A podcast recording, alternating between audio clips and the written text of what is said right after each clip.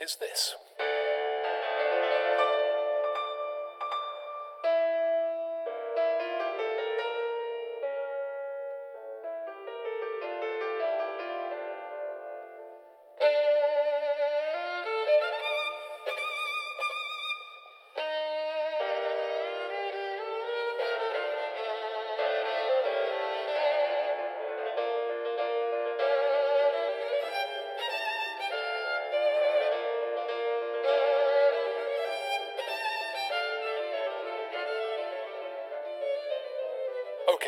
Of the orchestra may have given the game away at the end there, but the first impression? Were you thinking perhaps that was a violin sonata?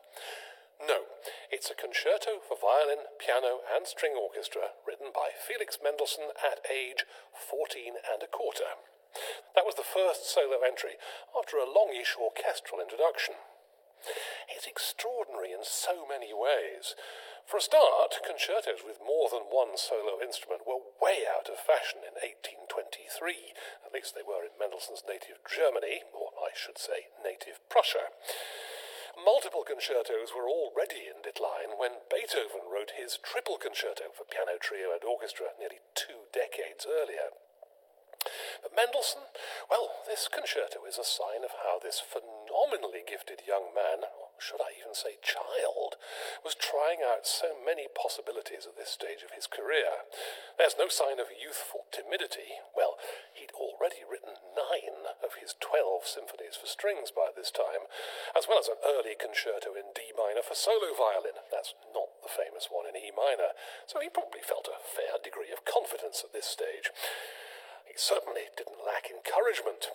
The Mendelssohn family were very much concerned with what the Germans called Bildung. That's education in the widest possible sense philosophical, emotional, spiritual, as well as in intellectual particulars. And it's that idea of musical Bildung, character formation in the widest sense, that I'll be looking at in connection with this prodigious early concerto. It's the work of a young mind discovering itself and full of the exhilaration of the process.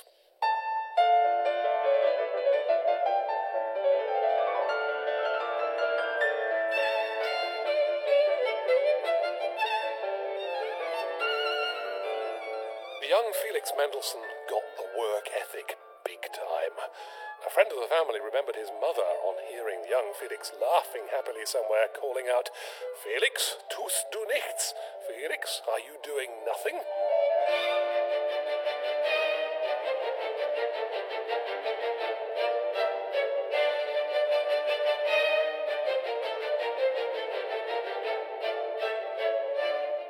Family weren't initially happy about a career in music for young Felix, they did eventually find him a remarkable teacher. This was by the age of eight. The man in question was Carl Friedrich Zelter, a very important and influential choral conductor and a champion of Johann Sebastian Bach. This was at a time when Bach's music was barely known. He was also a friend of the great poet, novelist, and scientist Goethe, and took the 12 year old Felix Mendelssohn to meet him. Goethe was delighted, apparently, by Mendelssohn's playing and indeed by his music. Zelter also kindled the young Felix's enthusiasm for Bach. You can hear that in the very Bachian cut of the double concerto's opening theme, above a steadily running bass, and in what Mendelssohn does with that soon afterwards.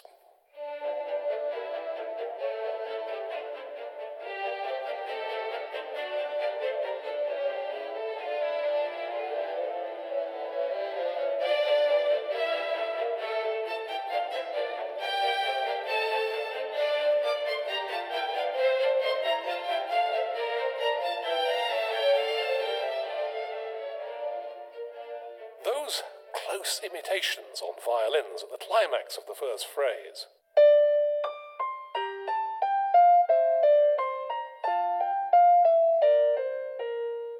Those are very obviously the product of a mind that's begun to study Bachian counterpoint. This was the beginning of a lifelong obsession for Mendelssohn With Zelter's help, he eventually put on a performance of Bach's St. Matthew Passion in 1829 to celebrate the 100th anniversary of the premiere. Despite the piece's long neglect and dire warnings that it would be far too long and too heavy for contemporary taste, Mendelssohn's Matthew Passion performance played twice to packed houses and marked the beginning of the modern Bach revival. Other formative influences on Mendelssohn's early double concerto aren't hard to find. This kind of rapid, broken octave writing.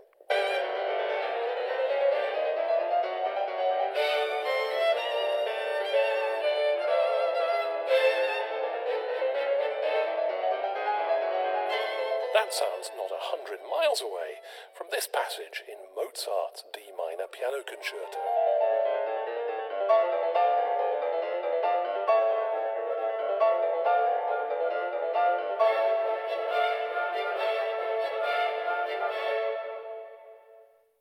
Several other striking similarities, also, not surprisingly, with Beethoven.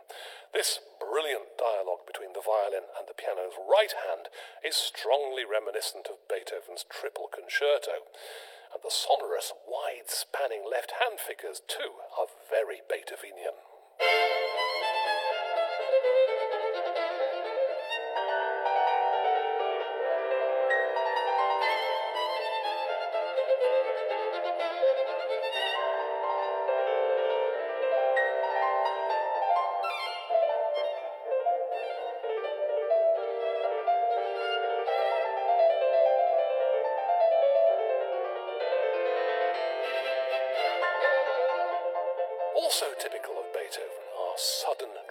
Dramatic changes in key, often to quite remote areas. And this is something Mendelssohn picks up on too. Later on in his first movement, we're in the key of F.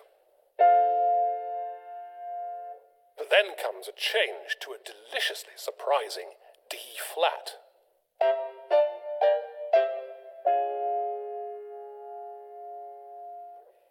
Is striking enough in itself, but it also unleashes a flow of very Mendelssohnian lyricism.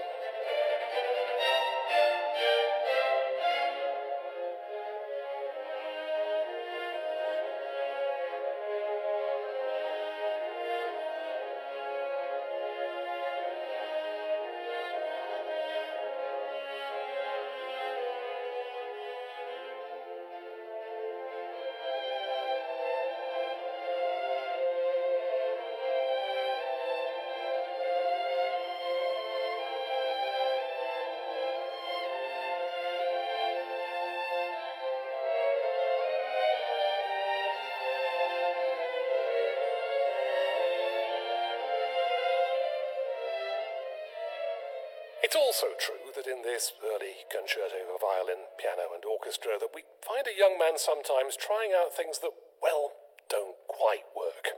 Take the passage straight after that one, for instance. In the score I've got, the editor takes it upon himself to rewrite Mendelssohn's piano part. Why? Well, because the whole passage is written in piano tremolos for both hands. It's a very nasty effect to achieve on the piano, a bit like trying to stir a sauce with flour and it so easily gets lumpy. Percy Grainger called piano tremolos woggles, and you can often hear why. Now, by this stage in his career, Mendelssohn was already a fine pianist, so it's rather surprising to find him contriving something like this.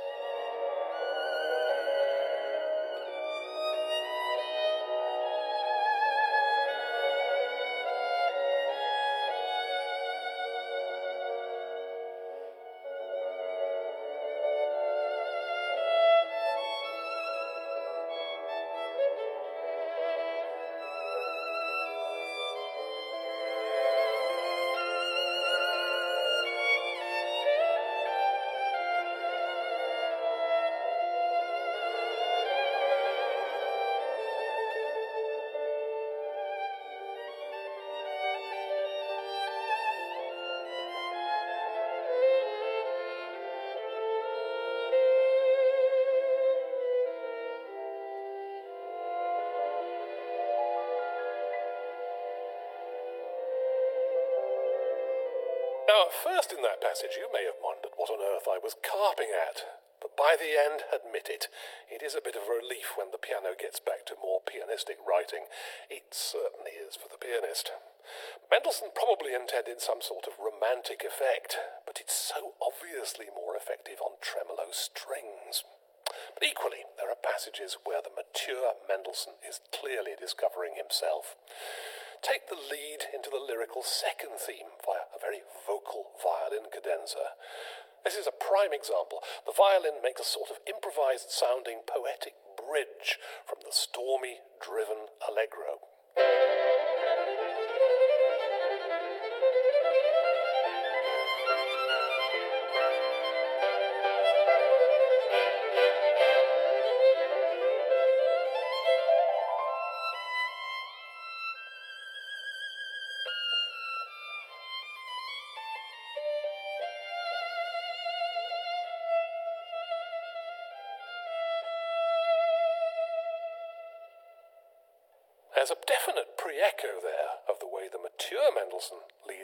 Second theme in his famous E minor violin concerto.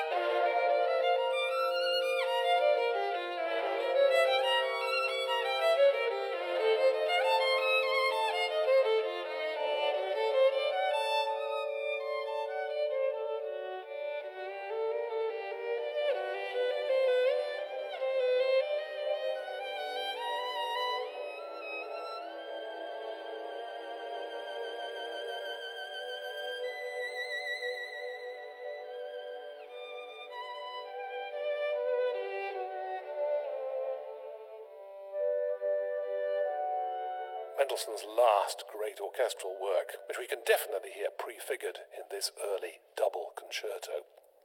Well, so far we've heard mostly from the first movement, not just because it's quite long, but it's also the most remarkable of the three. The central slow movement is more obviously conceived in the shadow of Mozart. Well, Mozart's concerto slow movements do cast a very big shadow. But it's still impressive the way Mendelssohn handles the double concerto medium in this second movement. After a longish string introduction, which ends with some very Mozartian tail figures,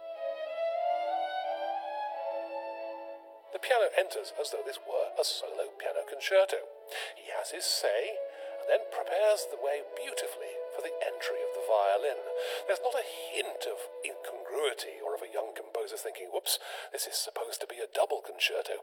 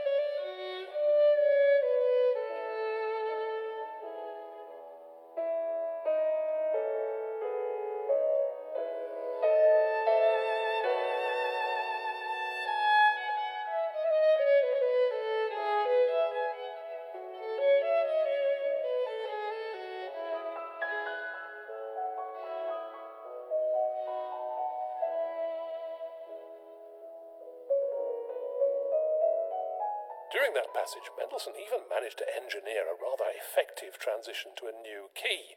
We started in the home key of A major and ended in E major.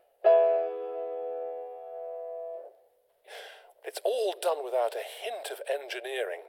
The art is to conceal the art. In fact, it's quite different from that dramatic Beethovenian key change in the first movement, much closer to the spirit of Mozart, you might say. Dramatic contrast in this movement is arrived at by having the middle section for the violin and piano almost entirely alone. We have the lyrical violin with liquid piano accompaniment.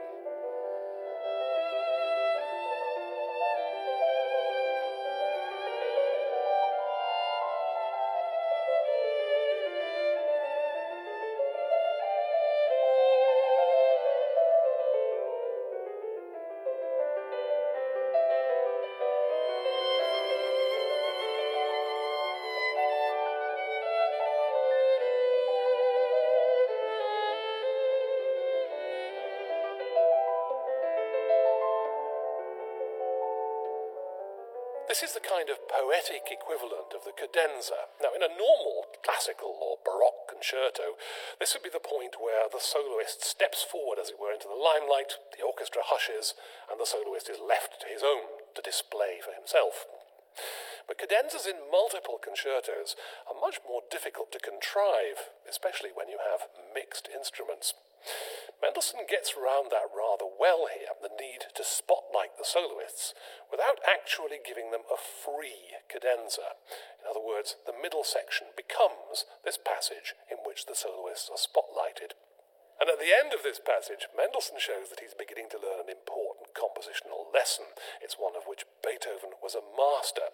And that's how to make an enormous amount out of a tiny scrap of an idea. Do you remember that Mozartian tail figure? The thing we've hardly heard since the end of the orchestral introduction. Well, that now blossoms into a rather nicely extended coda. In more than one sense, Mendelssohn is teasing out the motive.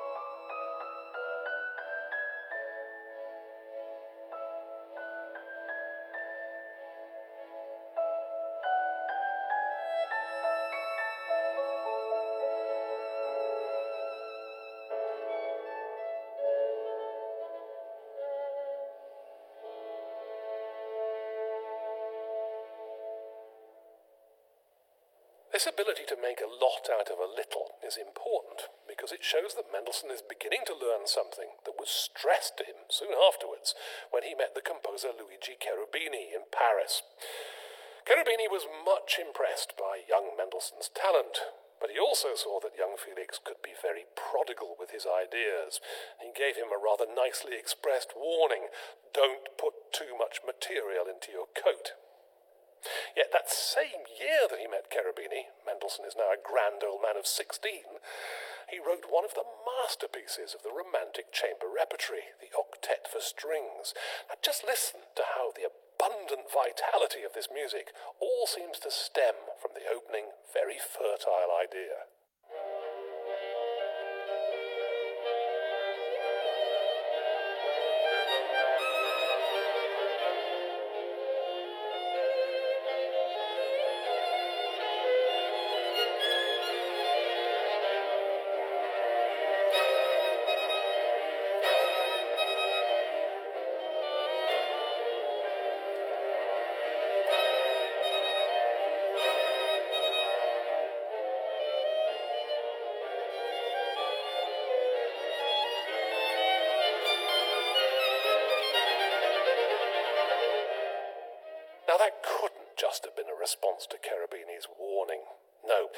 Cherubini had clearly put his finger on something that Mendelssohn had already begun to sense himself. As that teased out coda of the double concerto slow movement shows, he was already reaching out in that direction. Mind you, you might not guess that from the finale of this double concerto, though. Mendelssohn seems to be pouring out ideas here at a tremendous rate, and sometimes there's a part of me that says, too much, too much. It reminds me a bit of Brahms's words when he saw a piece by the young English composer Ethel Smyth. You're supposed to make a penny do the work of a sovereign, and here you go throwing guineas away for nothing.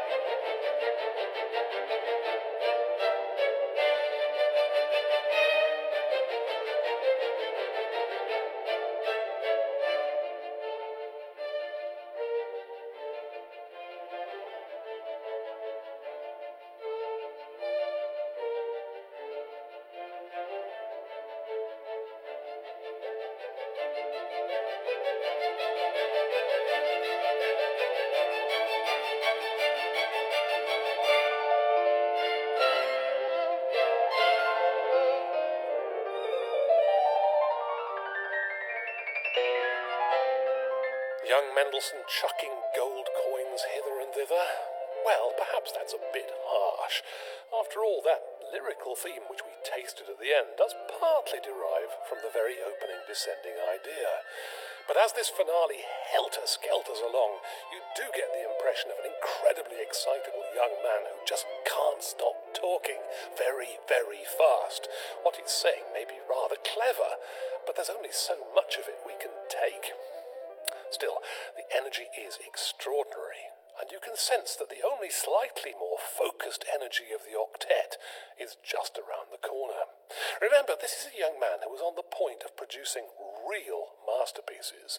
You can say of the double concerto that it's remarkable for a man or boy of his age. But with the octet, the Midsummer Night's Dream Overture, and the A minor string quartet, these are just extraordinary. Not even the teenage Mozart can match those achievements, and at times in this youthful concerto, you can feel that unparalleled youthful genius who is to blossom in just a couple of years on the cusp of mastery.